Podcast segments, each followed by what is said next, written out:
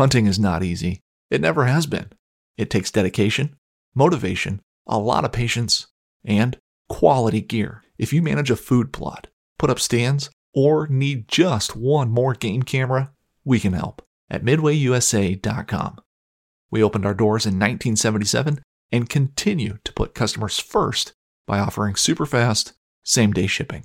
For just about everything for the outdoors, go to midwayusa.com.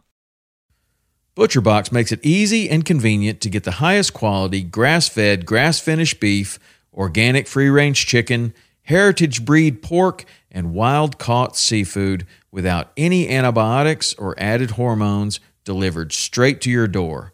For me, I love their ribeye steak with a smoke and reverse sear, their tender belly bacon, which is some of the best uncured bacon on planet Earth.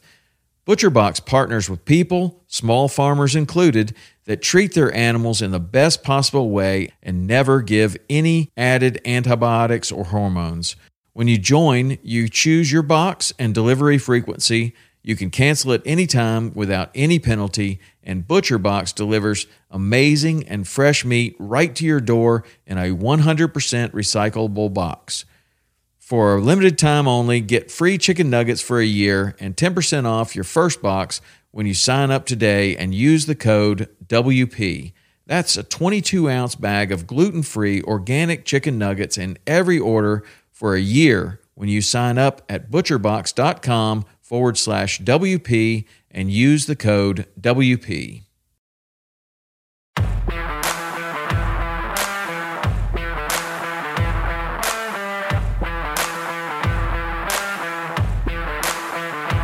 Welcome to Western Contours Podcast, sharing experiences, providing insight, and looking for solutions to become better hunters. We talk gear, on and off season preparation, tips and tactics, conservation, and finding inspiration in the outdoors as sportsmen and women.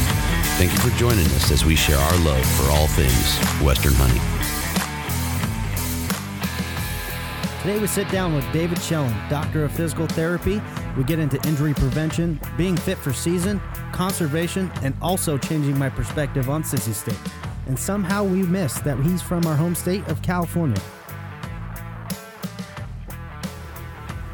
So, Dr. David Sjelin, thanks for joining us. Um, wanted to get on with you today and talk about physical therapy and where that fits into the preparation for hunting season.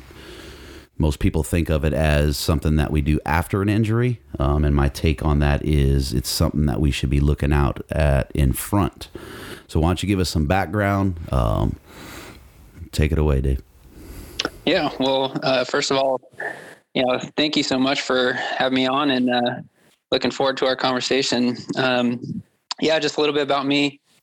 Uh, pretty pretty active life. Uh, you know, multiple multiple sports. Uh, played college football.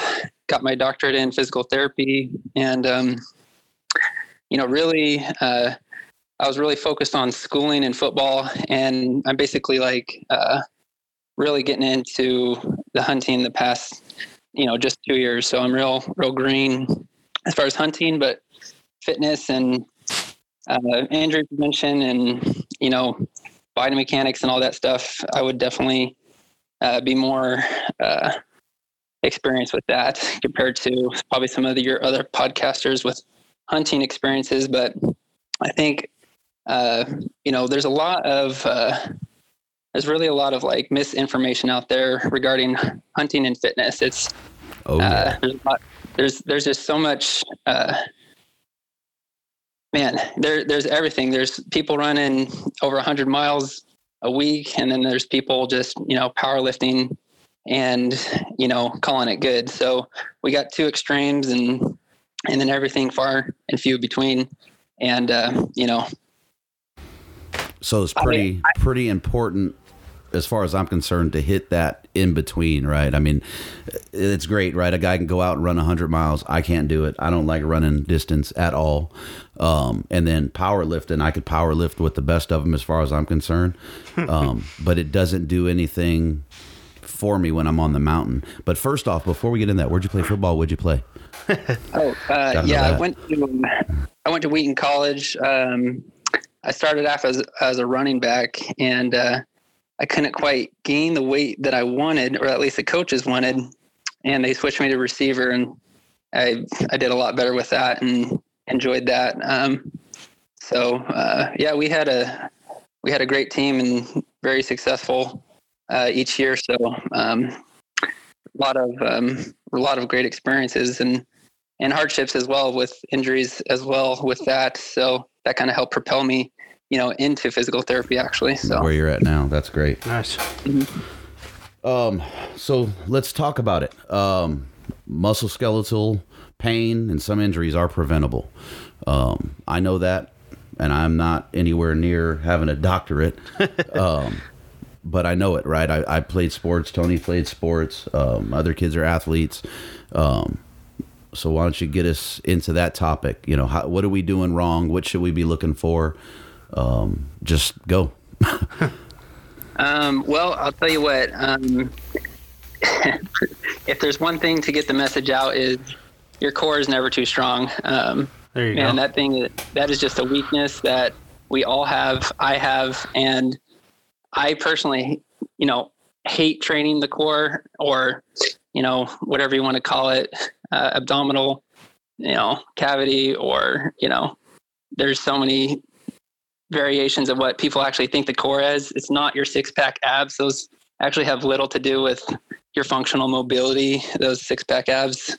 Um, I think a good example is if you look at a, a UFC fighter, typically they don't have these huge bulging six pack abs. They're just lean and, and, and tight and strong. And you can tell that they're just, their bodies are hardened. But you look at a fitness model who's probably taking some steroids and just focusing on those six pack abs, they're not really getting that.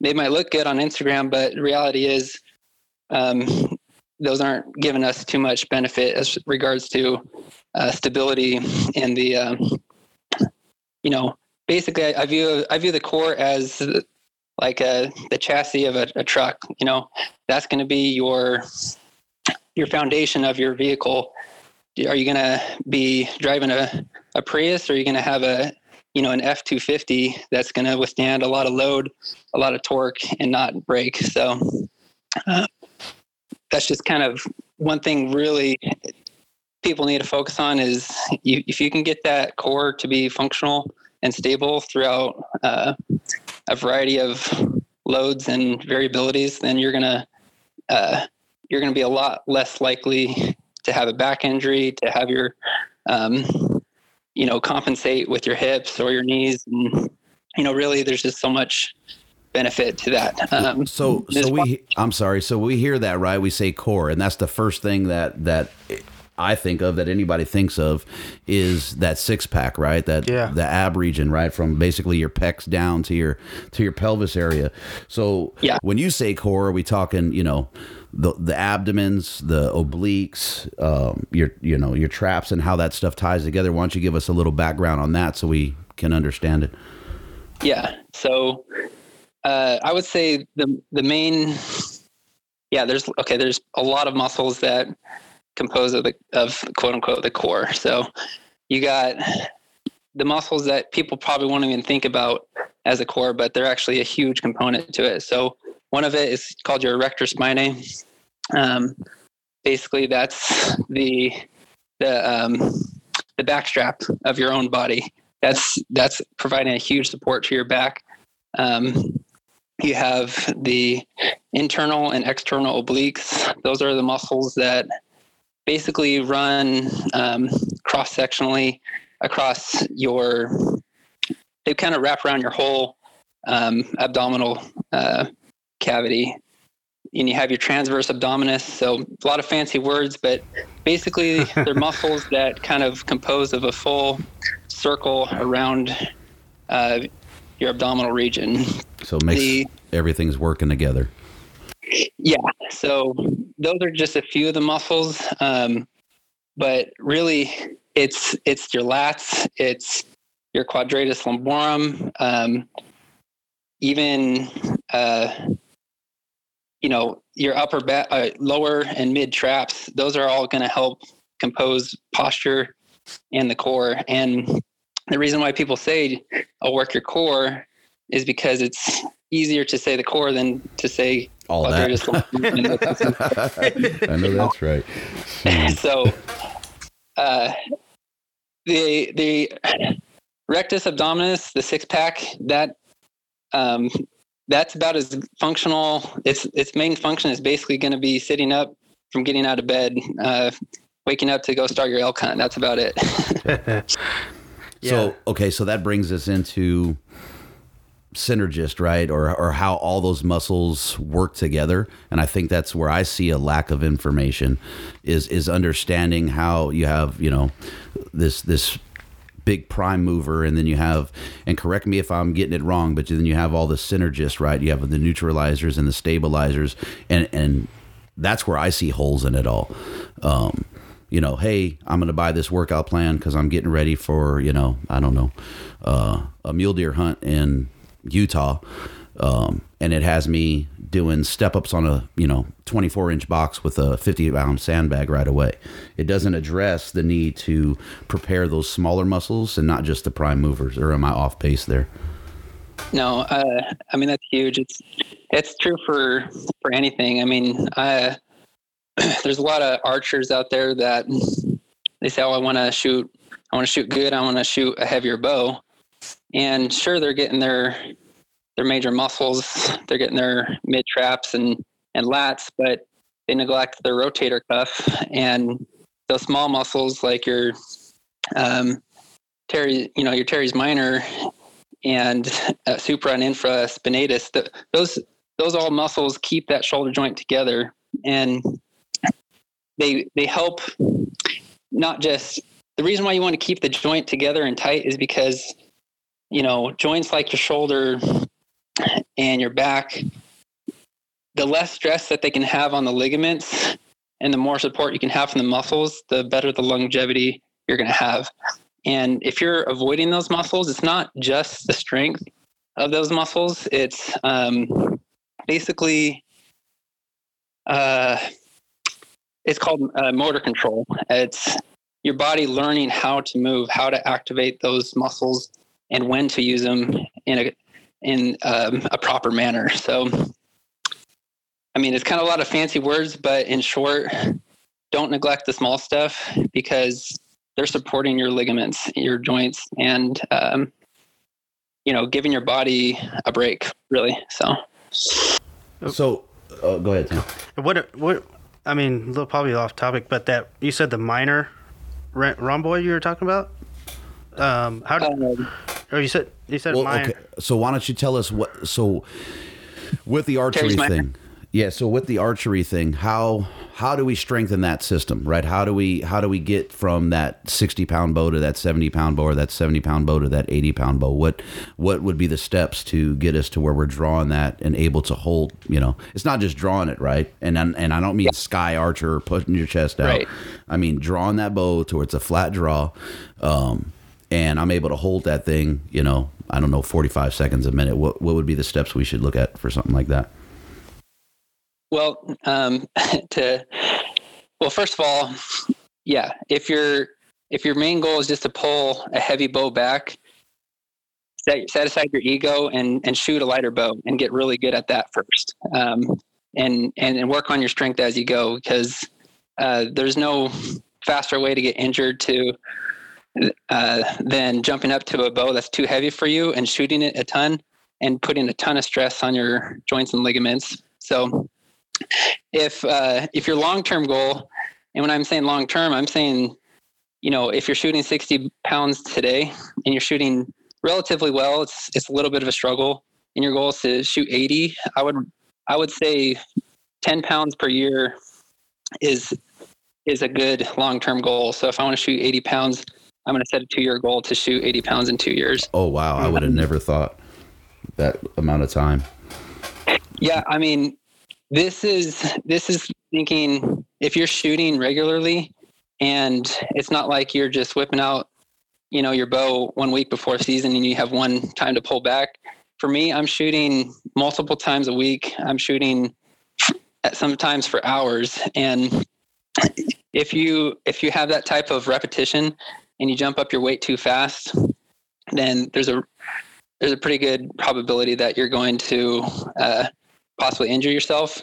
If uh, if money is not an issue, then just go ahead and get two bows and do most of your practicing with the 60 pound bow, and and then try using a 65 pound bow.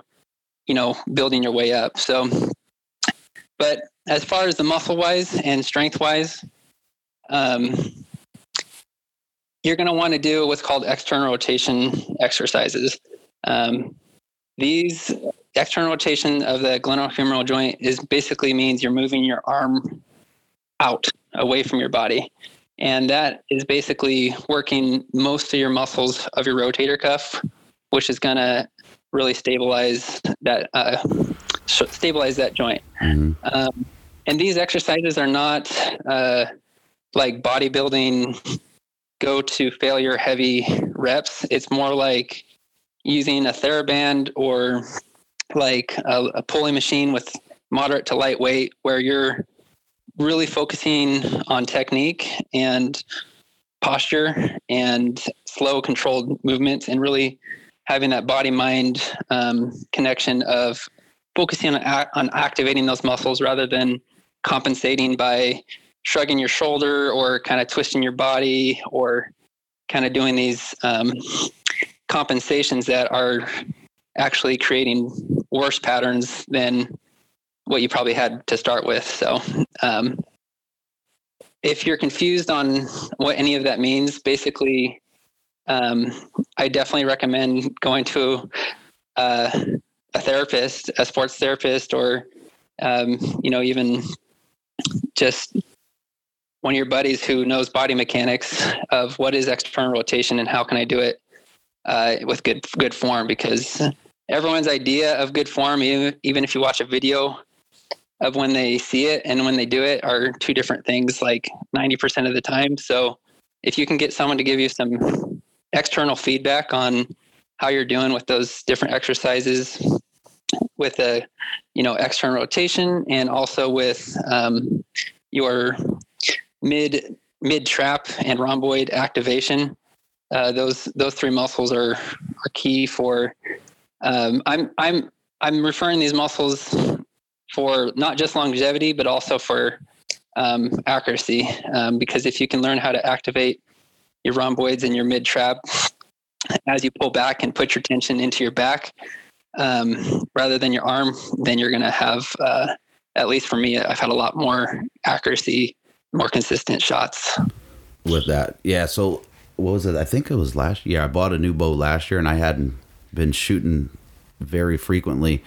And I actually think I strained my rhomboid um, towards the middle of my back, and it, it, man, it nagged me for I don't know. I'm going to say it was probably four or five months to the point where it got I got nervous going into elk season um, yeah. because I was constantly and I mean I would pull five times and then I was fatigued, um, and I think that was probably do what you're saying. I wasn't shooting, then I jumped right back on my 70 pound bow and you know, working out in the gym, it just doesn't prepare it. And man, oh man, five shots and I was done. Like I'd have to wait, and then I just it just nagged me for months. Yeah, no, it's a it's a total um, it's a motor control thing. It's a muscle activation thing. I've had plenty of buddies come over and you know, hey, I want to shoot your bow. Give me, let me let me give this a shot. And you know, they're strong dudes. They're doing, you know, 15 pull ups and, you know, benching over 225 pounds, whatever, strong guy, and had a hard time pulling it back and was completely shaking holding my 68 pound bow, you know. And uh, for me, I, I pull it back and, you know, they, they, they underestimated what, what, what it, it took. Yeah. And they didn't have, like I said, they didn't have the, the, the proper technique or muscle activation, which are all important. Well, we we had some fun on Thanksgiving doing yeah we did family. we got a couple of really big guys, man, that could lift a lot of weight, and we did the same thing. Hey, they want to go out in the back and shoot. yeah, shoot? come and try it. Yeah. yeah. um. So, common injuries uh, from hunting. You see a lot of ankles. Um, you see a lot of knees. How does that tie into this? Call it an imbalance of information, I guess, when it comes to these plans, these workout plans or routines. Um, You got your ACL and MCL, in my opinion, um, or for when I've seen guys getting hurt. Um, you know, you're training flatland. Um, yeah, you could run, you know, 10 miles and you could hit the gym two, three hours a day. You get out there and, you know, you're a little off balance, you slip, you push, and then, you know, oh man, I tore my ACL. So how do we, how do we get into the realm where we're looking at this, right? Where there's no way that all of us are going to sit down and understand all these small muscles. Is yeah. there a focus at the beginning of our I don't know, preparation for season, right? Everybody's going to, if not started already, everybody's going to start here in the next couple months getting ready for next, you know, for next year, for next September. Uh, where should yeah. we be starting? What should we be looking at? Yeah, definitely. Um, okay. So I'm going to try to, yeah, make it simple, something actually understandable to uh, not getting too deep into the details. So for your legs, uh, obviously you got ankle, knee, hip. That's the main thing. Um, if your your goal is injury prevention, your your one life hack or uh, easy trick to to implement right away to significantly decrease your risk of injury is, uh, in my opinion, the single leg squat.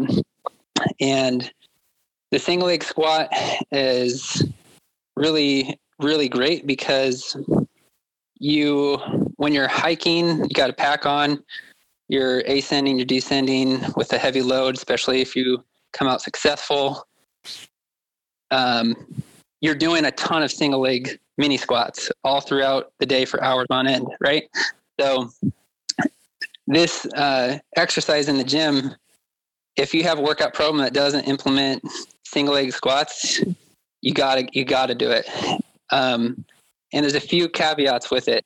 Um, I'm not a huge fan of pistol squats where you're going all the way down and you're getting full knee flexion. Right. Uh, people's knees are popping and their, you know, the tendons are sore after doing it. Um, I'm I'm more of a fan of you know get get low. You don't have to go all the way down to the floor, but don't let your knee go inwards. Um, you'll see a lot of people, if you look straight at them, their knee is not coming straight forward or slightly out. Their knee is bending in and uh, kind of rotating in towards them, towards the center uh, line of their body. Mm-hmm. And what that tells me is that their their hip is weak. Uh, the glutes, the um, the quads aren't quite the quads are trying to compensate through the joint rather than activating themselves and your ankle is is not providing enough support to keep your um excuse me to keep your weight on the outside of your foot so does that kind of make sense no. when your knee goes down yeah it oh, makes perfect yeah. sense so so i've always been you know knees knees are in line with the toe even if i'm you know if i'm my feet are turned slightly outward, then I'm going to try and track my knees through that movement in line with them. If I'm, you know, pointing my feet straight forward, I'm going to try and track my knee in line with my feet. Is that is that kind of the correct way of thinking there? Yeah, yeah, either directly in front or uh, laterally to the outside of your foot. So having your weight on the um, yeah, if you're if you're doing a single leg squat on your left foot, your weight is on the outside, outside. of your left foot. Okay. Yeah, and um, once you feel you'll you'll the first time you try a single leg squat, focusing on this, you'll notice that your your foot will likely go down medially towards the center of that um, of your foot. And as you get better, you'll be able to do a single leg squat. And once you can do it on both legs relatively well, or actually perfectly with perfect form, that's when you upgrade to the next step, which is, believe it or not, it's not adding weight, it's adding instability. So doing the single leg squat on like a Bosu ball. We were just doing uh, them. Yeah, yeah, we were just doing uh, that. Yeah. A soft, you know, soft pliable pad, um, something that's going to give some variability in your surface. Um, is going to add instability and that's when you that's when you're really challenging can you keep your knee in a correct position throughout this throughout that squat so Mm-hmm. Um, that that in and of itself as you get better at that then go back to the firm surface put your pack on and put 10 pounds in there and then try it. And then go back to the unstable surface surface and and then keep cycling through until the point where you can do it a single leg squat with your full pack on on an uneven uh, unstable surface and with keeping your knee and hip and ankle in a good position you you know you're you're ready to go you're ready to rock So single leg squat, just for those of that us that may not know what it is. A brief explanation is that you know do I have my my leg on a box behind me? Is it on a box or a ball next to me? How does that work? Uh, personally, I I have the foot go into each each direction, so I like doing it with. So let's say I'm doing a left leg single leg squat. I'll have my right leg pointed directly in front of me. I'll come up, and then I'll have my leg come out to the side, and then come up, and then straight behind me. So Lateral movement. so you're doing um, your your foot that's not on the ground is going to be going forward out to the side and then directly behind you so you're hitting all three uh, planes of uh, different hip positions and you'll notice you'll notice each position will kind of slightly change your posture slightly change which muscles are activated so i'm a big uh, advocate of switching up which direction your leg is pointed Okay. I'm just trying to picture it as we're as we're talking about. I'm trying to move my knee. You're over there kicking. 'Cause I got, Yeah, I so have, what- I have really bad knees, and what tears me down is going downhill and having my pack, and my knees are twitching. So that would help out uh, my routine, right? Yeah, I mean, I so with physical therapy, we're all about like easing your way into things and avoiding that aggressive slope. So with a single leg squat, if you're having a hard time with just doing it on a hard surface and and your knee keeps going in, then don't go so low. Go go low enough where you can keep your leg, your knee pointed in the correct direction but don't have an ego that says, "Oh, I got to do these single leg squats," and your knee has poor uh, motor control and poor uh, mechanics. Then you're you're doing yourself you're not doing yourself any favors. So, um, technique and um, technique is far more superior than repetition or uh, yeah. The ability to just macho some weight up. Yeah.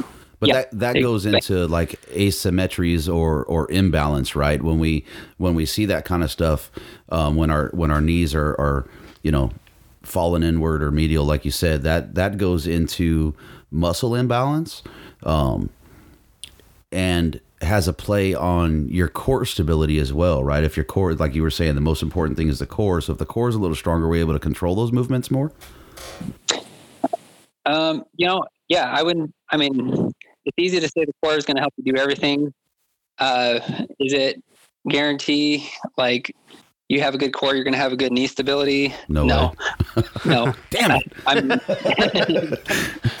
uh, yeah, I wish it was a, a fix all, but yeah. So basically, with with the knees, um, you want to do these single leg squats or mini single leg squats at higher repetitions with perfect form because that's that's not necessarily going to change the muscle quote unquote imbalances as, as far as like how big the muscles are but that's going to help the motor control which means how your muscles activate when you move and you want to train to train your body so for example i if i work with somebody who has a stroke they lose complete function of an extremity their arm or their hand it takes thousands thousands of reps for them to learn how to grasp or e- even if they do learn some of them may not learn how to grasp uh, like a, a lot of water but the ones who have potential for that you work those same movements over and over until the brain creates new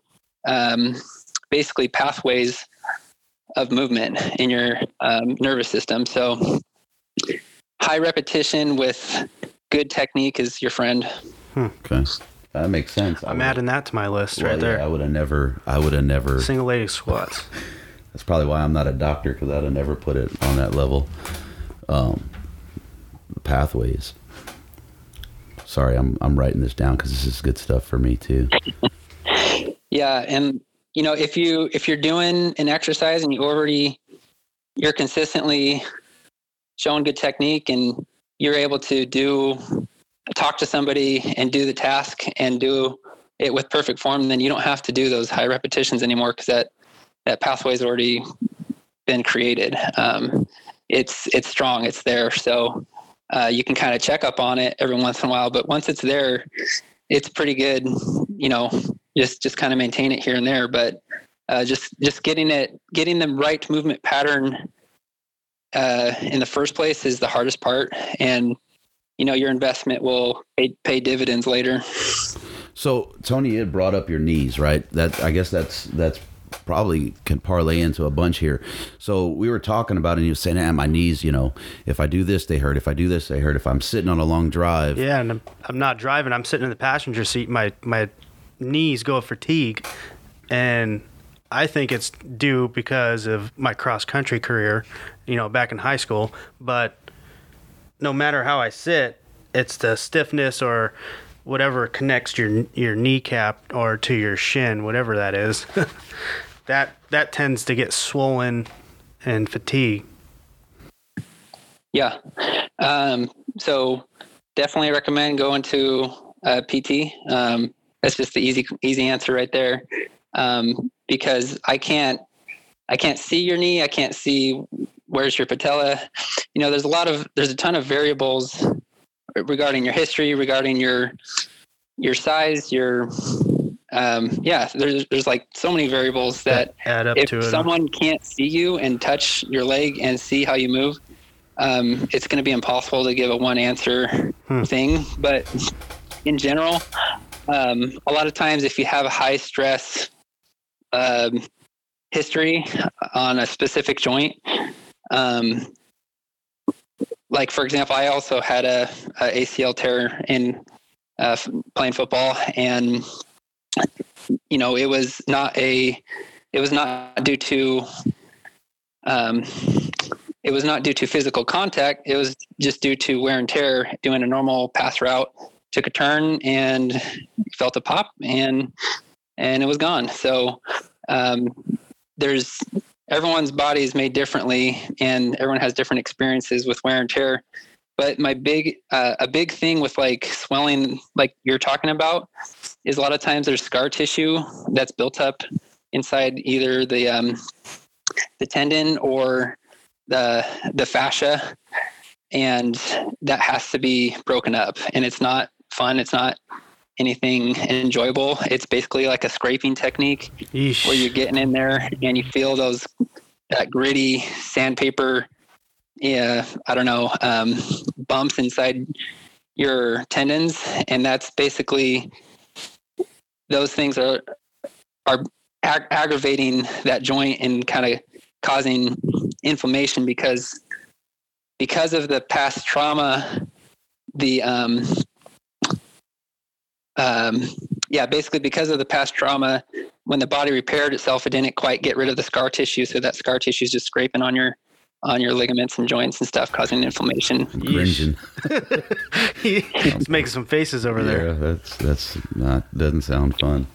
So, so in short, find a, a physical therapist who is like uh, Graston or uh, ASTYM certified, and let them just scrape it away. And it, within three weeks, you'll you'll actually most most cases see a huge huge uh, benefit. Is some type of massage tool or what? Uh, the A, the ASTYM and Graston are it's like certifications that physical therapists can get. Um, I don't personally have one because I just kind of scrape myself and do the techniques that I need. And the patients that I work with are mostly uh, going to be functional uh, mobility tasks, not really focused on pain as much. Yeah, I don't. I'm sorry I asked that question. Not, I'm not sorry, but I am sorry because I'm over here cringing talking about scraping it. Oh man! So one of the things that I noticed, I guess my biggest issue when we're out is when I'm going, you know, get out there and I can go and go and go. You get an animal down, and I always feel it when I'm when I'm field dressing. Yeah, when you field dress, skinning the animal, your oh, back yeah. just goes into fatigue mode. is weird. And I always feel it's yeah. I that that has to be a core. I'm gonna keep going back to this core thing. Um, but that that seems to be a a core issue to me, right? And you start looking at you know that that area you were talking about and how it plays in. But I'll you know you're down for call it 45 minutes on a bigger animal might be you know an hour and a half, and you stand up and it's just like oh man. Oh Yeah. No, uh, so it's it is core, but the other half, fifty percent of it is your body mechanics. So um, your position that you're in, even if you have a good core and you're you're bent over for hours on end, uh, if you don't have good posture and good uh, basically positioning, then you're gonna you're gonna feel it for sure. Um, unfortunately, an elk won't uh, exactly die exactly on a table where you can stand straight up with your shoulders right back. And uh, I wish they'd figure out how to die hanging from a tree. That'd be the easiest. I haven't had anything do that for me yet. yeah, we'll have to get into some trapping and some snares. Something.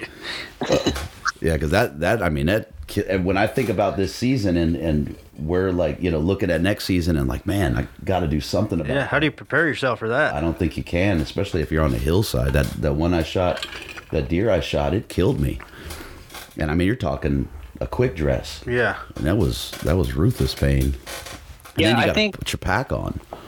I think the what you can do is basically look at your surroundings. Can you can you you know drag it over to a, a slightly flatter area? Can you um, pull up a, a, a boulder for you to sit on? A log.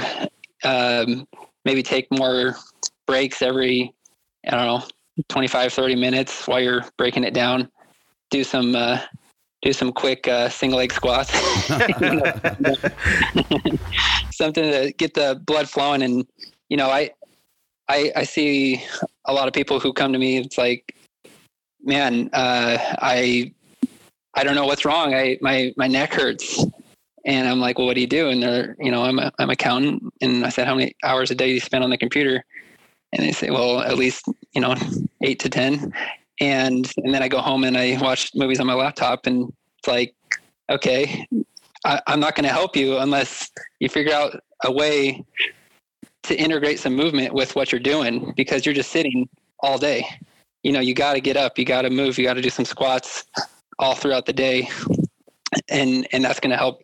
There's not I'm not going to crack your neck and that's going to solve everything. It's you know change change up your routine and um, you know, get some movement in there. Your body wants to move. So Well, That's like going to the chiropractor. You go to the chiropractor, you get an alignment, and then you're you're fine. And then you know, two hours later, you're sitting back down, and oh, it hurts even worse. Your body's you know just going back to what you were doing before. So that makes perfect sense to me. So my chiropractor Yeah. always tells me, you can't go back to I'm the same more- thing. yeah, I'm, I mean, I'm much more a proponent of let's fix the problem rather than uh, trying to alleviate the symptoms of the problem. yeah. That makes sense. I mean, that, in long term, that's a way better solution. Um, so we started on the injury thing. So ankles, um, that's a big one, right? And I think, and I wear a shorter boot. Uh, I don't like to rely on my gear, if you will, um, to stabilize um, my ankles. Um, what's your what's your thought on that? Is there anything we could do with that common injury in the field um, to pre- to better prepare that area of the body? Yeah, so it's kind of a loaded question. So I'm going to try to break it down. Uh, all right, so ankles. Uh, some people got horrible ankles, and some people have amazingly strong ankles, and some people have ankles that can take as much abuse as you could you could think of, and and they're fine. And another person, it's like you look at them wrong, and they're they're they got a strain already. So it's like the ankle is a very variable joint and I personally had pretty weak ankles throughout my uh, football career, and I relied heavily on um, ankle ankle wraps and tape to support it because even though I was doing a lot of preventative work, I was still getting stress fractures and um, grade one and grade two uh, tears and things like that. And that just kept building up on each other. So I don't think it's wrong to necessarily depend on equipment, like let's say a higher boot or stiffer sole or whatever. Um, if you have a wrap or something, I don't know. But um, I think it is wrong to train with it on. Um, but during the actual hunt, I think it's smart to uh, quote unquote, um, I guess, give yourself a little extra cushion for Take the extra step. Yeah. So, so like you see those commercials on, oh, you got back pain. Here's this, uh, here's this back wrap, and you'll never have to have back pain ever again because you don't have to engage your core ever again. It's like no, that that's a horrible solution because uh, you're essentially telling your your core to turn off because we have this external device to uh, stabilize everything for you and you're become completely dependent on it right? So um, the same thing with like ankle stability things and knee braces and things like that. Um, if you're doing an activity and that knee brace is going to help you during that activity might as well use it but do your best to try to try to um, go with your normal training without it. Does that make sense? No, it makes perfect sense. And then I just learned that you like to get spatted up before football games because it's pretty. Our coach wouldn't let us do that. No way. Yep, yep. so, um, so can we can we make a tie between injury and call it overexertion when we're on the mountain? Because you see a lot of that right? You're going to push and push and push. You're chasing you know you're chasing that elk you're chasing that deer that pig that antelope. Not so much the antelope on the mountain. Um, is there you push yourself too far and then you see a, a more of an occurrence of injury or does that play a role in it in preparation oh, yeah, yeah. Um, so one thing I will mention is um, for training, if if your training doesn't involve rucking, especially heavy rucking, then you're you're doing yourself a disservice, in my opinion. Uh, if especially if you're doing like a backpack hunt, um, just like how you build your like a runner builds up his his body's ability to handle higher mileage um, month after month and, and, and building up. Same thing with um, packing and uh, rucking. So you want to start light. You know, when I say light, I mean light. Like I'm saying, ten pounds, and and and working on trails with paths, and slowly, you know, kind of we kind of got a theme here of slowly let your body adapt, and that's over the long run going to give you huge benefits. And so, like for example, rucking program to help prevent ankle and knee, um, you know, issues when you're fatigued, is you gotta you gotta train those muscles and ligaments to get up to fatigue with more uh, week after week, adding more weight, longer miles. You're building your body up instead of only doing workouts where you're in the gym for 30 to 45 minutes, five days a week, and that's it, and your body's not used to going past that point, you got to do some rucking where you're walking for for more than you know two or three hours at a time,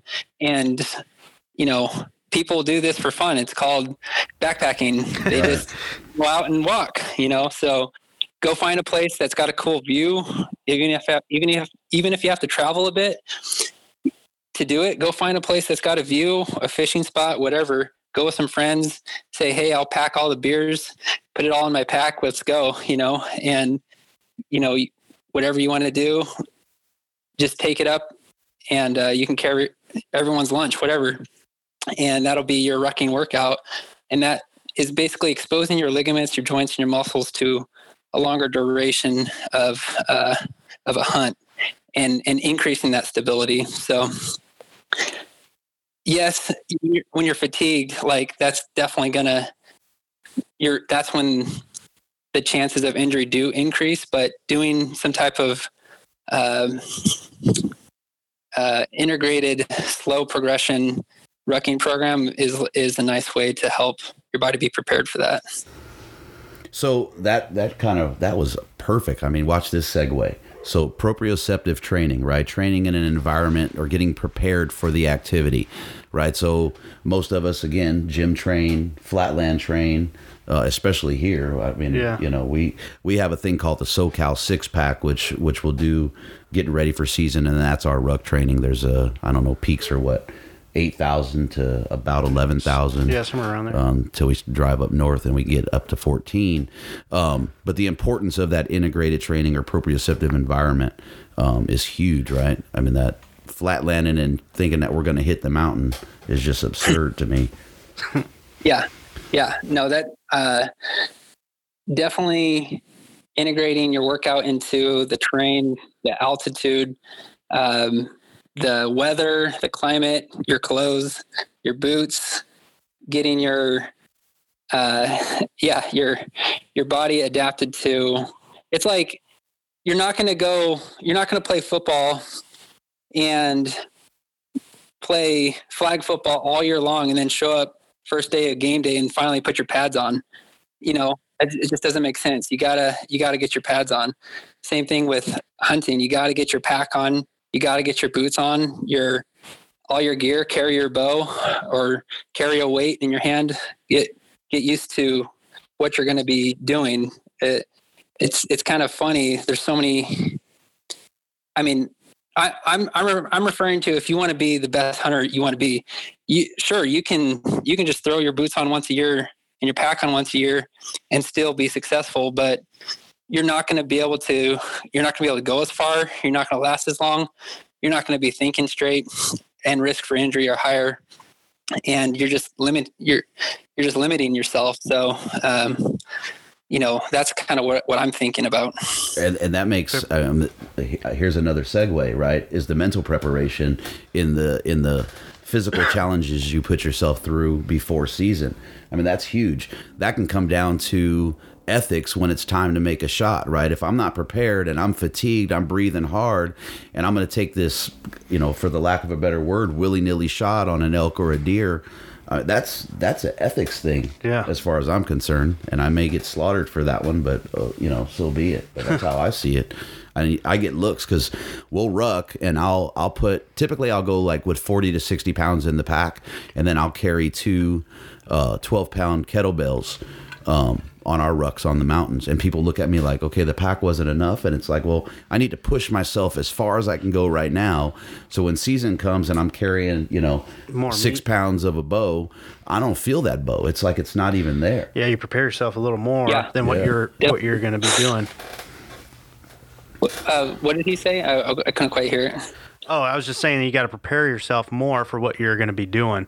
Kind of like those base miles you're saying as a runner, you got to prepare. You, um, you have a three mile race, you're going to run ten miles, so those those base miles add up, and you're going to be good for, you know, good to go.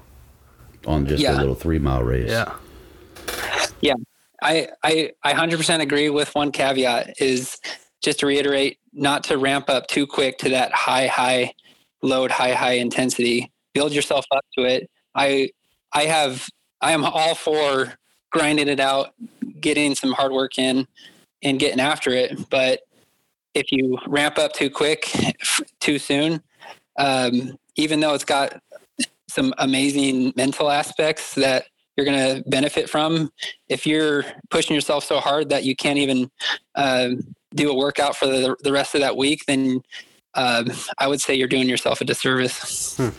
you open yourself up for uh, failure, then, huh? Yeah, but you know, I'm not saying don't don't work don't work your butt off. I'm just saying take it easy Build- when you're building up to it no, not take it easy. Just limit yourself and and have set uh, like a set boundary of I'm gonna I'm gonna do this this week, and by uh, week um, eight, then I'll get to that point, which I could probably do now, but I'm gonna do I'm going to do it perfectly once I get to that point. Mm-hmm. Does that make sense? No, perfect sense. I'm I'm notorious, right? I'll work my butt off from from January all the way through up to season, and then season I kind of lay off a bit, and then after season, yeah, I'm starting all over again in January. you let it go. Actually, yeah. I mean, it's hard not to though, right? I, for me, I get you know it's time away from the family. Um, I've been working my butt off, you know, and then when when hunting season's here, I'm if I'm home three weeks out of the hunting season, and we're starting in you know July and and running through November. Um, the wife's pretty happy, so it, it's hard not to just fall off the end of it. So it's like I'm starting over, not from scratch. I still hit the gym a little bit and then the garage gym, but it's still not uh, still not the same because I feel it right now, and I've really been at it hard just for about a week and a half since season. So yeah, and um, you know for everyone who's got their New Year's resolution going on, um, your goal should really be to have no New Year's resolution. It should just be part of your life. And how does it just become part of your life?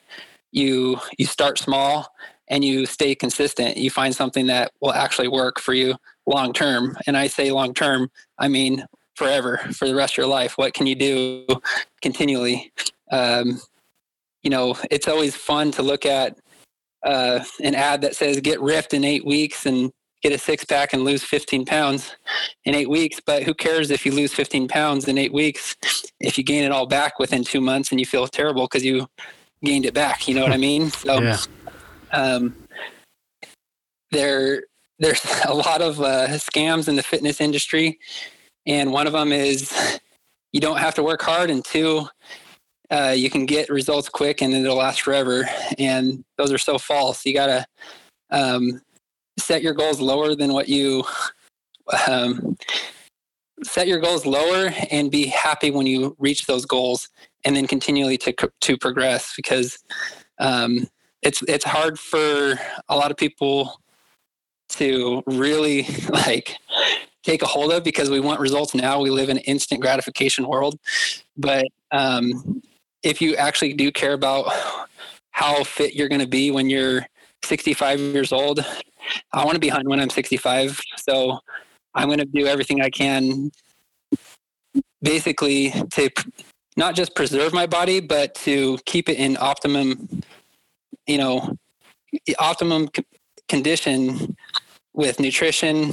I mean, I'm not like a, a nutrition maniac, but I'm just, I try to eat healthy all most of the time. And then when my um, when my wife makes me um, lasagna or something with um, macaroni and cheese, I'm not gonna freak out and oh I and and you know that's all all a loss. No, it's like I'm gonna control what I can control, and when something comes up, my, I'm not totally devastated because I have balance in my life and uh, way too much with fitness, nutrition, uh, there's so many people that it's either all or nothing. And if I have one piece of sugar, then screw it, I'm off this diet. It, it just doesn't work, long term. So, really finding a balance with nutrition, finding a balance with exercise, and finding something that you can stay consistent. Uh, you're gonna you're gonna find out that's that's the way to be healthy and uh, you know live healthy and get healthy and stay healthy. So before before you get slaughtered and we get slaughtered, so you said don't set your goal too high. So I, I think and correct me if I'm wrong again, what I think you meant is set your goal. It's okay to have it high, but you want to have measurable milestones along the way, right? To that high goal. That goes back to, you know, take it don't take it easy, but you know, start off slow and build that up, right? Yeah, yeah, okay. no, exactly. Uh, yeah, so long term goals, reach for the stars. You know, you you have no limit. Whatever you want, uh, your goal is, you know, set that long term goal. But where people go wrong is is in the short term because that's all we care about. Most people only care about short term, and they don't think about the long term. So when I say set your goals low, most people are thinking goals as as a short term thing of what can I be doing in a month, and that to me is really short term. Um, and I think that's a little bit different than what our society tells us. Short term in our minds is tomorrow. Oh yeah, look at it, right? If you if you go to buy you know, get online and you look at a fitness program, I think the majority of them are four to six weeks, right? Shred in four to yeah. six weeks. So, yeah. Right. right. Yeah. Um, so here's these are these are three things that I wrote down, and this is how I see, and I don't know if this is the order, but this is how I, the four components that I look for, right, is coordination, endurance, flexibility, strength. Um, I want to say balance, but I think that's in there a little bit with the coordination part of it. Um, so if if you had to put those things in line, um, and it doesn't have to be those things, but that's how I view when I start working out or start you know getting my my plan together. That's the four things I'm looking at. Am I missing anything there? And then which which should be the first in that, and then which should be the the fourth or fifth or whatever it is from injury okay. prevention standpoint, PT standpoint. Yeah. All right. Um, okay. So the PT answer is going to be it depends. Everyone loves that answer, but it's true. Uh, if if you um, if if your flexibility is so bad that uh, you, your your ankles so stiff that you can't even um, you know push off the ground and have a normal gait pattern and then you're going to have to uh, walking pattern then you're going to really need to focus on your range of motion of your ankle. Whereas um, if you're uh, a total power lifter and you can you weigh 150 pounds and you can um, deadlift 500 pounds, but you can't run a mile without stopping, then you got to focus on that endurance. So, really, the best the best answer is to um, put yourself through a variety of tests that um, isolate each aspect of fitness. So, go ahead and do a 30 minute run for distance and see how far you go and see how many times you have to take a break that'll give you an idea of your endurance. Um, if you want to look at your strength, then it's tough to beat uh, a three rep back squat. That, or I guess that's more power and strength. But um, one thing I'll add is um, not many people think of this term um, endurance strength.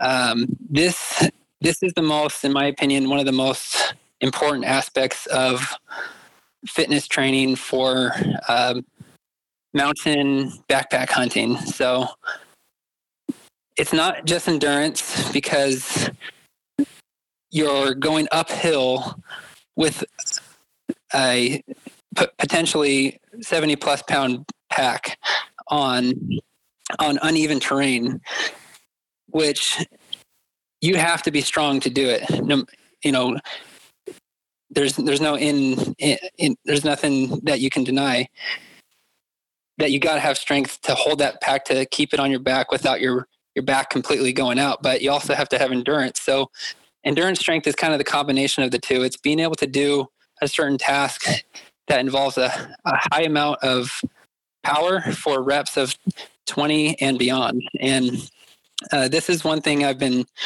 really focusing on for my training this year is that higher rep range uh, with perfect technique. So, one of my favorite things to do to incorporate um, endurance strength is a 30 rep uh, slow controlled deadlift with perfect form.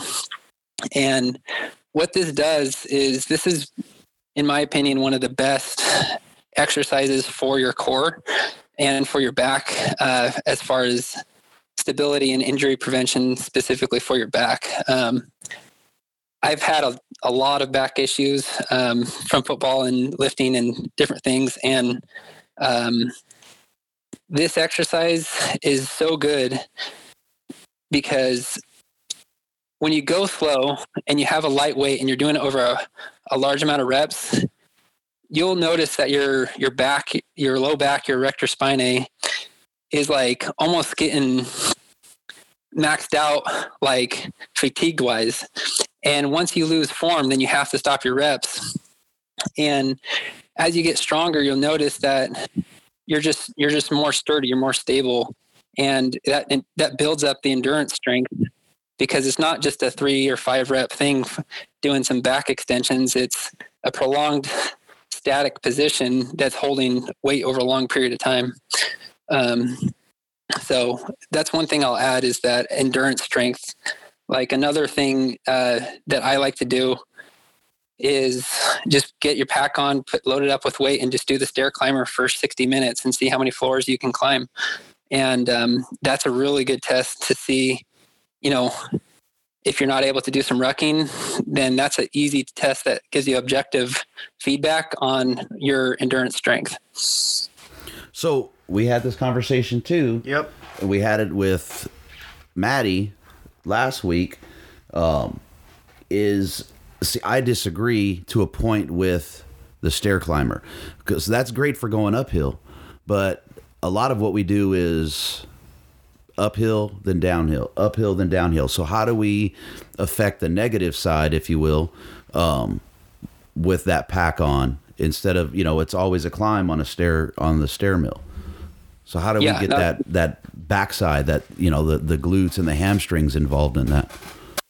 Definitely. So that's where the single leg squat is going to be your your best friend because that's called eccentric uh, eccentric control. It's lowering your body um, down, and that's not going to give you near the workout or the endurance strength as the stair climber. But um, as far as fatigue and preventing fatigue with the, with the um, descent of a mountain, you got to have trekking poles, in my opinion. Oh, Um, yeah. those things are miracle workers on your knees for going downhill, and take the time to adjust them longer uh, for the downhill descent, assuming it's you know more than a 15 minute uh, you know maneuvering downhill. Because if you lower if you um, adjust your trekking poles longer they're basically extending out so your arms are in the correct position again compared to where they are on flat ground. Um, you want your elbows around 90 degrees at rest. And um, lowering them down and putting a little bit extra weight as you step um, that's going to greatly save your knees No, well, I would have never see. I would have never thought going downhill Using with the the trekking poles. I use them all. You know, I they'll be in my pack going down, and then you know pop them out when you're when you that pack gets heavy with you know with whatever you harvest, and you know going uphill up. I gotta have those poles. I've noticed though that I mean even flat, they're huge um, in helping carry some of that load. It's amazing. I've never even tried it. Oh, that's I've right. heard I've heard they're sissy poles. That's uh, you call them whatever you want. I just like like David said. I after last season, I totally believe in in them. Sissy Gotta sticks. try it. Yeah, I don't care. Whatever. Call them what you will. I'm using them. yeah I'm using 'em. um, on my uh, on this this year's uh, elk that i got 90% of the pack out was downhill and that was over two miles of uh, terrain off trail. And the trekking poles literally saved me. And this is a keep in mind this is a solo solo pack out. And i i i, I don't think i would have been able to do it as efficiently or as safely without the trekking poles, um, especially going downhill that long of a period of time.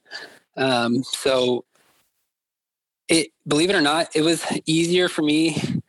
I was getting more fatigue going up the hill without, you know, going back to get the second load of meat than I was going downhill with the trekking poles, because what I was doing with the trekking poles is I was putting them out far enough in front of me where it's kind of decreasing my momentum and kind of putting a soft little brake and uh, putting quite a bit of load through my arms each step to slow me down and take a lot off my knees. And it made the pack out uh, it, don't get me wrong, it was still tough, but my my knees weren't swollen at the end, and um, I wasn't sore in the knees at all.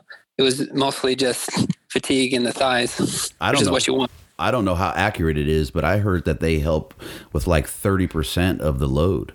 And I'm not, like I said, I don't know how accurate that is, but that's one of the th- reasons that I got them. Hmm. I was like, man, if there's that much transfer and I can save that much more energy using those, I'm all for it. Yeah, I mean, for downhill, for downhill, I would argue it's more. Wow. More than than 30. 30%. Wow. See, there Yeah. you go. Call them sissy sticks. They're I'm smart. gonna I'm, I'm gonna try it. They're smart sticks. The smart Smart sticks. got, a, got a doctor using them. So we've been kind of technical. Uh, we want to hear about this elk hunt, man. yeah, let's hear that. Yeah.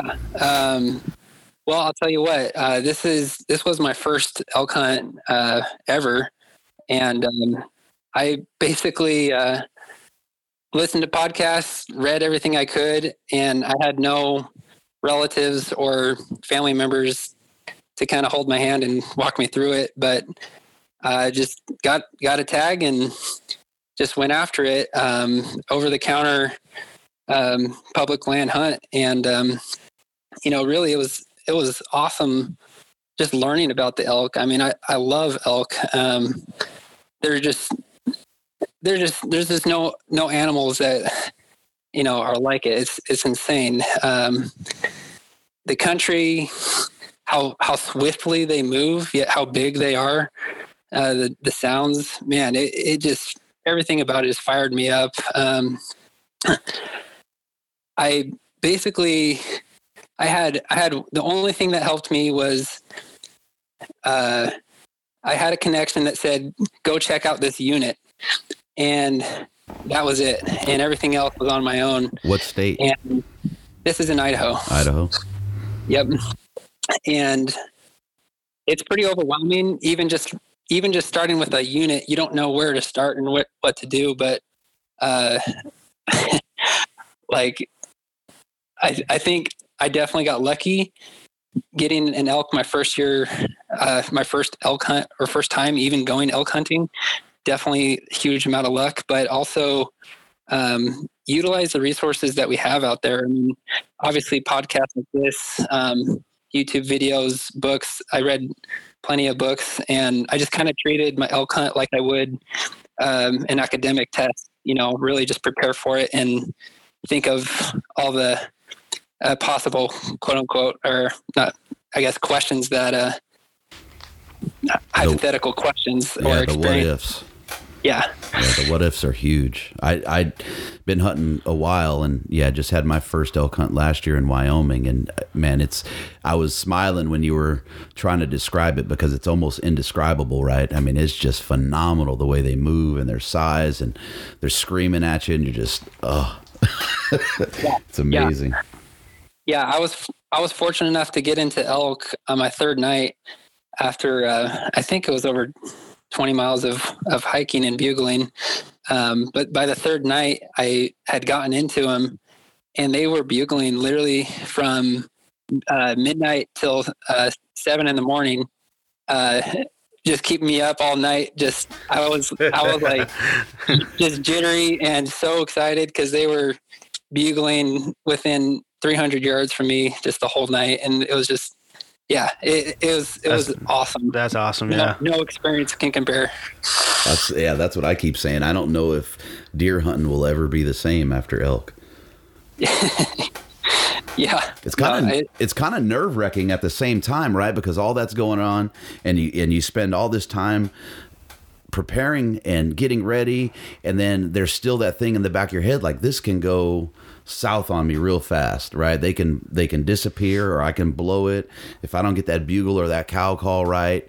You know, these elk might be gone. I mean, it is, man, you are on your toes the whole time. it is phenomenal. yeah i mean i had the attitude of uh my i had a few goals um and and my main goal was just to find it just to just to see one was my main goal of the whole seven day hunt and just not quit for those seven days and the fact that i got into them it just it was like everything else beyond that was just a huge bonus That's awesome. How far was the shot? Yeah, so the shot, um, it was kind of kind of crazy because um, I had slept in that morning because I was so exhausted from uh, Hearing a bugle all night. full, my full bugle. So I was like, I got to get at least an hour of sleep, and uh, I got my hour of sleep and and and just headed up real high and kept the wind in my favor. I I swear I had seven different podcasters talking in my head saying keep the wind in your favor and that was all that was I was thinking about is move slow and keep the wind in my favor and I'm gonna you know I'm just gonna make this happen. And uh, I actually did a spot and stalk on uh, a spike uh, a nice little spike. And um, he had a friend with him and they were both staring me down because I had made a move assuming that there was only one. And I had another one staring me down. So I had to do a, a, yoga pose for about six minutes without moving. And uh, luckily they uh, it must have been the, the camo or uh, just my uh, my ugly looks look like a uh, like a tree or something so snuck by and crawled my way through and man uh, I there's just so much that came into that moment of thinking about the window of, of trees to get through do I have the right distance? Is how much of an angle am I shooting at? And uh, it all came together at 35 yards. Uh, Nice. made a cow call to stand him up because they were bedded, and he popped right up broadside and took a shot, and it uh, it worked out perfect. It, I couldn't have been any better. Heck yeah, that's dope. he took off, or No, uh, the crazy thing is he uh, the blood trail was about five yards. oh wow, nice. What happened was uh, after I, when I was butchering him, I had gotten a shot through the left um, the left lung, but it hit the uh, opposite shoulder and then bounced up and went straight through his erector spinae, his um, or erector spinae. I always refer to anatomy, but uh, basically the backstrap. I went through the backstrap, and uh, You know, you just ruined that for me, right? Because now it's gonna be like, hey, let's cook up some erector spine, Erector spine. yeah, erector Oh, spine recipes. yeah, yeah. You know, so basically, yeah, I went through his back, and he uh, he couldn't he couldn't walk and he couldn't run. So I went up and took two more shots through his lungs and um, thanked him and uh, thanked him for providing for my family and um, saw him take his last few breaths. Yeah, that's awesome, man. Congrats, man. Congratulations, yeah, big time. That's that's an amazing thank you. experience. Uh, so what is the plan for next year? Where are you hunting? Are you going the elk, Idaho elk again? Um, well, I, I guess it just depends on if I draw anything. Um, I'm kind of applying all over, um, just trying to build up points, and maybe I'll get lucky. But um, if not, then I'll definitely hit up Idaho again. That was a great experience. So where? What state are you in? I'm in California. Oh, you're in California too. Huh? I don't know that. Neither did I. I thought you were. Uh, I thought you were out of state. Cool. What part of California? Central Valley. Oh, okay. So you're not too far from us. We hunt uh, Coalinga area quite a bit. Um, Okay. There Yeah. and then like uh, up by Santa Ynez in that area. So that's cool. Very nice. Yeah, nice. Yeah. Um, so Idaho. So you're looking at what we're looking at then, right? Because California, it'd probably be 40 years before you draw an elk tag here. If that, yeah. Yeah, it's crazy the way that that works. Um, so Colorado on the on the front there, right? That seems to be the I don't know the go-to OTC elk draw, at least in my opinion. Seems like everybody's looking at Colorado. Well, they have the highest. Uh, they have the high, highest elk herd um, out of you know elk herd state, so um, it makes sense. And they have a ton of cow tags and spike. Pet, you know, there's so much opportunity. You know, just go out there and just get get an elk. You know, get some experience, and um, you know, there's no wrong place to go, in my opinion, as long as there's a somewhat of a you know a herd in that area. Um, you know, there's there's a lot more elk than people realize. and then too, it, it's you know it. I mean, yeah, the animal, and I say this a lot, but the animal is just the icing on the cake, right? The harvest is just the icing on the cake, just to get into them, just to get outdoors and that experience and test yourself and see where your skill levels at. I mean, that's a big deal, man. Yeah, no, I I freaked out when I found my first elk scat. yeah, that's how it was when I saw the moose. I, I think I was more impressed with the moose, um, the moose scat than I was the elk for some reason. I think I I got lucky. I'll say uh, we were we were in bugling bulls the first morning. I heard them, you know, not far off camp. Our first, you know, we rolled in, and uh, we knew they were there. When I saw that moose scat, I was like, that was impressive. That was something else. I didn't expect to see it. I didn't. I just didn't expect to see a, a moose.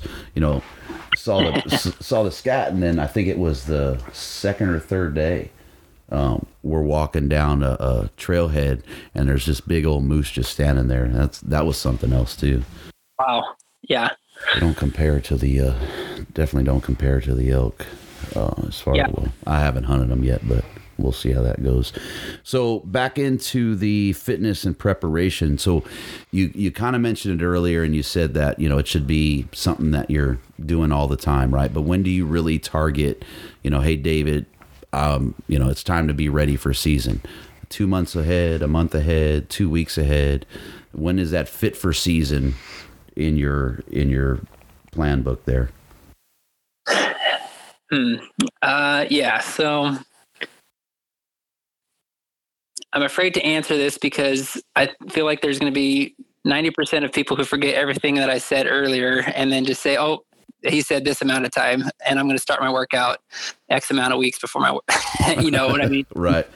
Like, uh, man, it's tough to put a number on it, but I would say it's relative to what kind of shape you're in.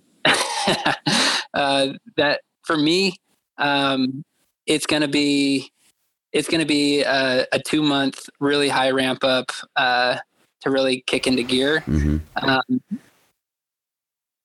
I am, you know, trying to train throughout the year. Um, so that seems to be like enough time to really, because uh, I've at this point I've only got maybe a week or two of uh, out of state hunting, and the reason why I go through all this effort is to have no limitations or uh, you know reduce as many limitations as I can um, through fitness and get the most out of my one or two week experience. So, um, if you have the luxury of having you know the elk woods in your backyard and you can hunt every single weekend and take a week off here and there, then it may not be that as critical to be in crazy good shape or to um, because you're going out there and getting exercise and doing your hunting more uh, in the train that you want to be in. So um, for someone who has easy access, then you know it may not be as intense or uh, structured program, but if if you only got a week or two to hunt out of state, you got to make the most out of it. And I would I would say for most people, two months has got to be a minimum uh, of really almost you know at least five days a week doing something uh, geared towards it uh, fitness wise uh, shooting wise um, gear wise getting doing some backpacking trips trying out your gear uh, loading up your pack and um, you know just the preparation is is is half the fun you know? Mm-hmm so two months. So September season, we're looking at what is that? June, June, July should be ready for season, and then hitting it hard, all your gear and everything. And I know I'm ready at that two month mark prior to season. Yep, yep. Because I mean, if you can, if you can do that, then if you're, if, here's the problem: if you're trying to get into shape, uh, a month before your hunt, oh, you're done you're you're missing out on so many things that you should be focusing on, like spending more time on your onX Maps or Google Maps and scouting online, or uh, shooting with your broadheads on, um, trying out your boots, uh, you know, all that stuff that's that so many people will skip by and not think about, and then when they they have a blister on their foot or their arrow's not shooting straight because they never tested their broadheads, then they wonder why they missed the animal of a lifetime. You know. Um, so really important topic uh, for me. Well, Tony as well. Um, but conservation. Big Um, one. That one, that's a huge one to me. Um, and I and I'll probably reiterate this till it's you know people are getting tired of it. So you hear I'm a hunter. That makes me a conservationist because I buy a tag. We pay a excise tax on our gear, um, and that's my contribution to conservation. So, one, what's your thought on that? Uh, and then I'll let you go off, if you will, on your hot topic for conservation and, and where it, what it means to you. Yeah. Um, well, yes, we hunters are hunting is conservation. Uh, there's without a doubt. You look at the data, look at the research, all all the money that comes from hunting and the hunting community. I think Steve Rinella or I Steve Rinella mentioned this. He said uh, from Meat Eater if someone wants to if there's going to be hunters that want to hunt an animal that hunt that animal will always exist. It won't will not go extinct because hunters we have a passion for something. We're going to do everything it takes to make sure that animal survives and and lives so we can continue to hunt it. And we want it to have a flourishing environment in abundance. And uh and so it's just a, it's a really uh i don't think many people can have that viewpoint who are non-hunters of oh wow hunters want more animals so they can hunt them more Mhm. uh, okay i guess that makes sense you know it it's good because um, i mean if if you have a business model where um, let's say you're a timber company and you're you're taking these trees and you don't have any replanting plan your business is not going to last very long and the hunting industry is so strong and we're so uh, passionate about it that we want a business model that's going to be replenishing. We want these resources to re- be renewed. Um, i'm i'm part of uh, you know right after my first elk hunt i i signed up on the rocky mountain elk foundation. Um, that it just didn't make sense to me to not become a part of that because it's a foundation that is much bigger, has more resources than I could ever possibly have to deal with the nitty, you know, the the gritty parts of politics and Yep. uh, the the the stuff that I would never even have a finger to touch on Mhm. with state laws and you know there's just so much benefit to adding what you can to an organization like that whether it's wild sheep foundation or rocky mountain elk foundation or whatever it is that you're passionate about or you're just passionate about wildlife in general uh, it's it's just a great cause not just for the elk or the elk habitat but also for uh, preserving um, the hunting community uh, you know long term And I think there's, you know, and, and it's kind of over, I don't know if it's overlooked. I shouldn't say that. But, you know, it's Rocky Mountain Elk Foundation. So if the elk are benefiting, all the other wildlife is benefiting in, in that habitat restoration or, you know, opening up habitat uh, that's private landlocked. Um, everything benefits from that. So that's, it's Yeah. a big deal. So I'm going to challenge you a little bit. Is a $40 membership a year enough when it comes to doing something? Is it enough when it comes to doing something Yeah, I mean, No. is that is that enough I mean- effort on on an individual's part, right? The guys, like I said, excise tax, hunting license, tags. You know, there's a contribution to wildlife programs, and then you got you know RMEF, uh, National Wild Turkey Federation. We buy a forty, you know, 35 40 dollar membership. We get a free sticker, a knife, a bag, or something. Is that enough? So uh, no, it's not enough. Um, one of the beyond just finances of it of whatever x amount of money you give it's um, how how are you portraying the elk or i mean uh, i guess the hunting community in general? How are you uh, communicating and displaying uh, what hunting is to those who are not hunters and who are unsure what they think about it or they're not really um, informed on all these awesome benefits that we as hunters we know and uh, are a part of but what are you doing to your community to help bridge the gap between non-hunters and hunters in promoting uh, conservation and help helping people through social media through your conversations your dinners whatever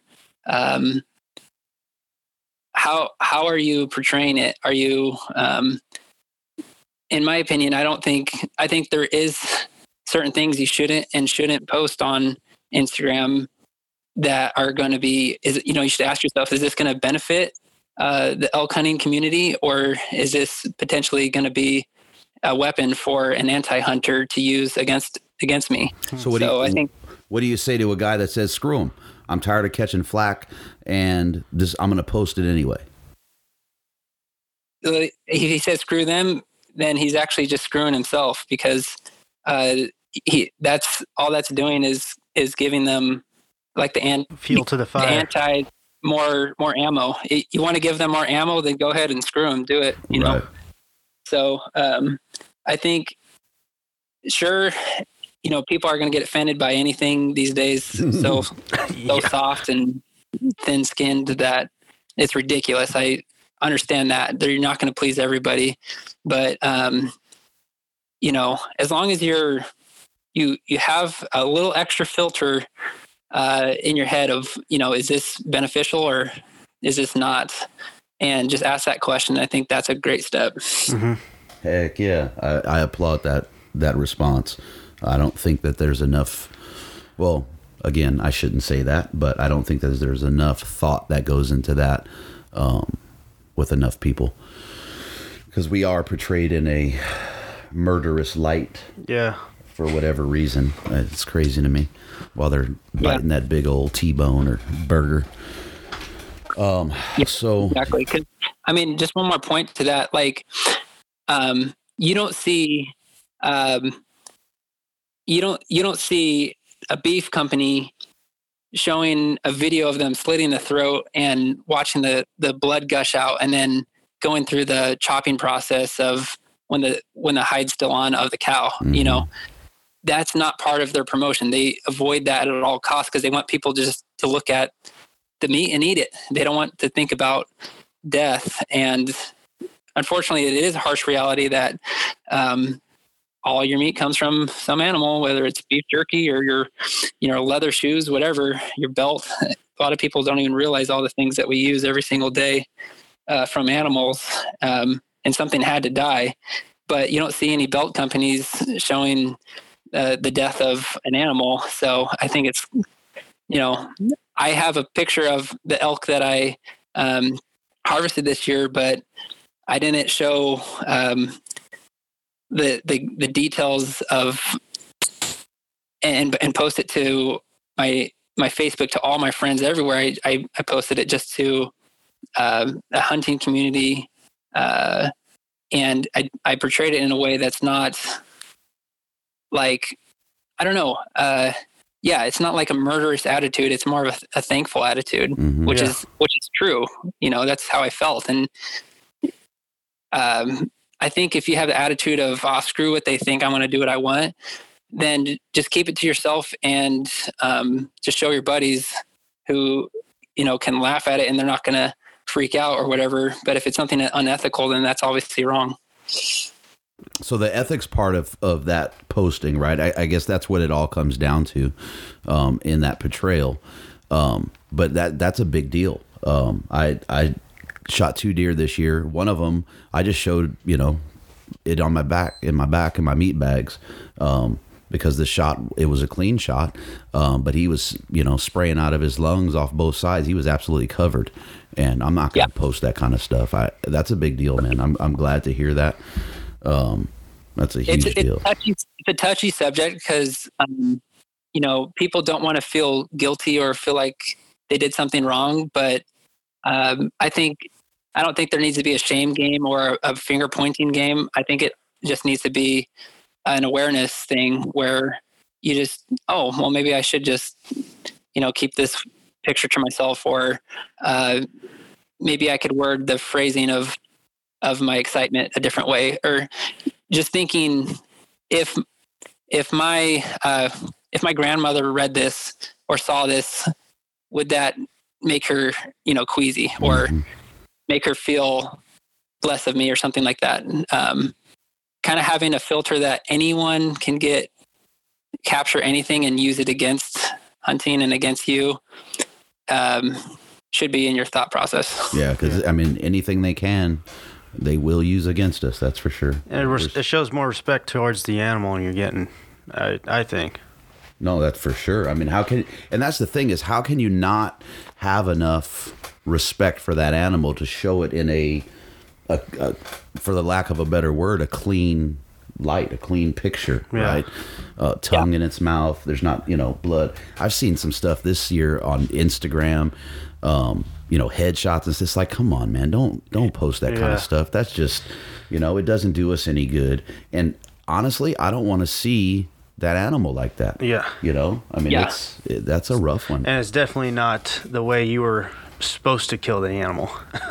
well, I, well, in that, yeah, but there's questions in that, right? I mean, if it's a if it's a ethical shot, if it's a clean shot, right? If you opted to head shoot it with, you know, I wouldn't say with bow and arrow, but you know what I mean. Then if it's dropping and it's not suffering, then that becomes something that you have to weigh in yourself. But to mm-hmm. to post that picture that's a big deal, yeah. man. I, I, I just you've always been like that. Oh, make sure the tongue's not hanging out. Well, I mean, it's a big deal, yeah. right? Because you're already up against it, and again, to you know, have somebody grab a hold. Oh, look at that's horrible. I mean, just the amount of blood, but then to think, you know, oh, I, I just don't care what anybody thinks. Uh, just like David said, I mean, that's just crazy. It's, we're already fighting it. Uh, it's nuts. Puts man. a weird brand on us hunters. It's not well, well. That's the problem, right? Is we're already just for branded. those photos. Yeah. yeah, we're already branded. So, um, cool, man. So, what do you have? 2019. We kind of talked about what you're looking at for hunts. You got any projects coming up, or um, anything you're working on personally, getting ready for your hunts? Yeah. Um, well, as far as training wise, um, I'm trying to develop some type of standardized testing for uh, my readiness for the backcountry. And hopefully long term you know I'll, I'll you know get something out there that everyone can use. I'm still trying to work out the details on what's going to be the best way to assess uh, readiness and um, and really i'm i'm going to be doing kind of some experimentation of you know how much strength and power is actually really needed. Um, i don't get me wrong i love i love lifting i love squats heavy you know i, I did all i did that all throughout my life. And um, i want to take kind of the minimalist approach to strength and um, power because um, every you know if you do a bodybuilding uh, workout program where your main goal is hypertrophy of the muscle, you're you're yeah, you're gaining muscle, you're getting size, but is that size and, and bulk of muscle actually needed? In my in my opinion, excess muscle is very expensive in the backcountry. You are essentially requiring your body to uh, have a higher caloric intake, more hydration. It weighs more, so you're carrying more weight and if it's not adding any functional benefit uh, then then you're you're wasting um, you're wasting your time and you're making your hunt harder on yourself than you, what you need to. Um, so i think thinking about I, am going to be basically kind of experimenting with, um, hopefully do some some testing on myself and hopefully some volunteers um, to do some testing on, like for example, if I had a program of endurance, um, endurance strength versus just endurance, and see how people improve on specific ruck or um, high amounts of like 50% power, 50% endurance versus um, just endurance strength. So a lot of things that I have, I still have a lot of questions for because there are a lot of gaps in the fitness portion of hunting just because there are so there's so many variables regarding terrain um, altitude weather all these things um, are going to play a huge role. But for for me i'm just kind of focusing on what what kind of experiments can i do to find out what is actually needed and um, find that minimum because the less work um, you know working hard is great but if you can find a way to make it easier and smarter like those uh, smart poles those trekking poles you know see there it is we coined it So um, yeah, I mean, really, right now my main focus is just on Instagram at um, Elk, Elk Lungs is is the name, and um, I try to post um, here and there about fitness, about what I'm working on, archery. Um, I'm going to be doing. Uh, going to be definitely starting some competition work. I want to do some 3D archery tournaments. Um, I'm going to be doing the fit for hunt, fit for the hunt, uh, or train to hunt. Actually, mm-hmm. I'm not mm-hmm. sure about the fit for the hunt, but I'll probably be looking into that too. Yeah, because train to uh, hunt's up your way this year, right? They're doing one in Sac, I think. Yeah, yeah. So I'm definitely going to be training and attending the the train to hunt uh, and trying to compete with that for the first time. So I'm le- really looking forward to that uh, here coming in March. Yeah, that should be fun. We were talking about Tony's pushing me to do it too. So I think we're yeah. We'll see if you do it. I'll do it. I'm not worried about that. I really like the 3D shoots, and then you add that element into it. It's just more preparation for season. So, mm-hmm. yeah, and you know, anytime you can expose yourself to competition is gonna uh, eliminate procrastination and accelerate you towards success because you you don't want to be show you know showing up at a competition. And so you're going to be shooting your bow more you're going to be paying attention to detail which are all things you need uh, in order to be successful uh, in the hunting. So. Oh yeah for sure. For sure. Well good man. We appreciate your time. Um, it's you know well it's not late on a sunday but it's late enough and we know everybody's busy um, but we greatly appreciate it. Um, when you want to lab rat somebody on that uh, program, let us know. We'll jump, we'll jump on it for you, and uh, we'll make that drive. You'll have the you'll probably have the the best of two ends of the spectrum uh, in, in, me and Tony. Um, nice. So yeah, let us know, man. But we appreciate it again. Uh, Tony, you got any more questions for David? Uh, that's it. Um, thank you. I appreciate it for you uh, giving us your time. Anything yeah, def- anything you wanted to go over, talk about, um, shout out before we go, David? Uh, no, I, yeah, just thank you for uh, having me on, and um, you know, it's it's been a pleasure. So thank you. Thank you, man. Great info. If you have any questions and want to catch up with David, you can find him on Instagram at Elk Lungs.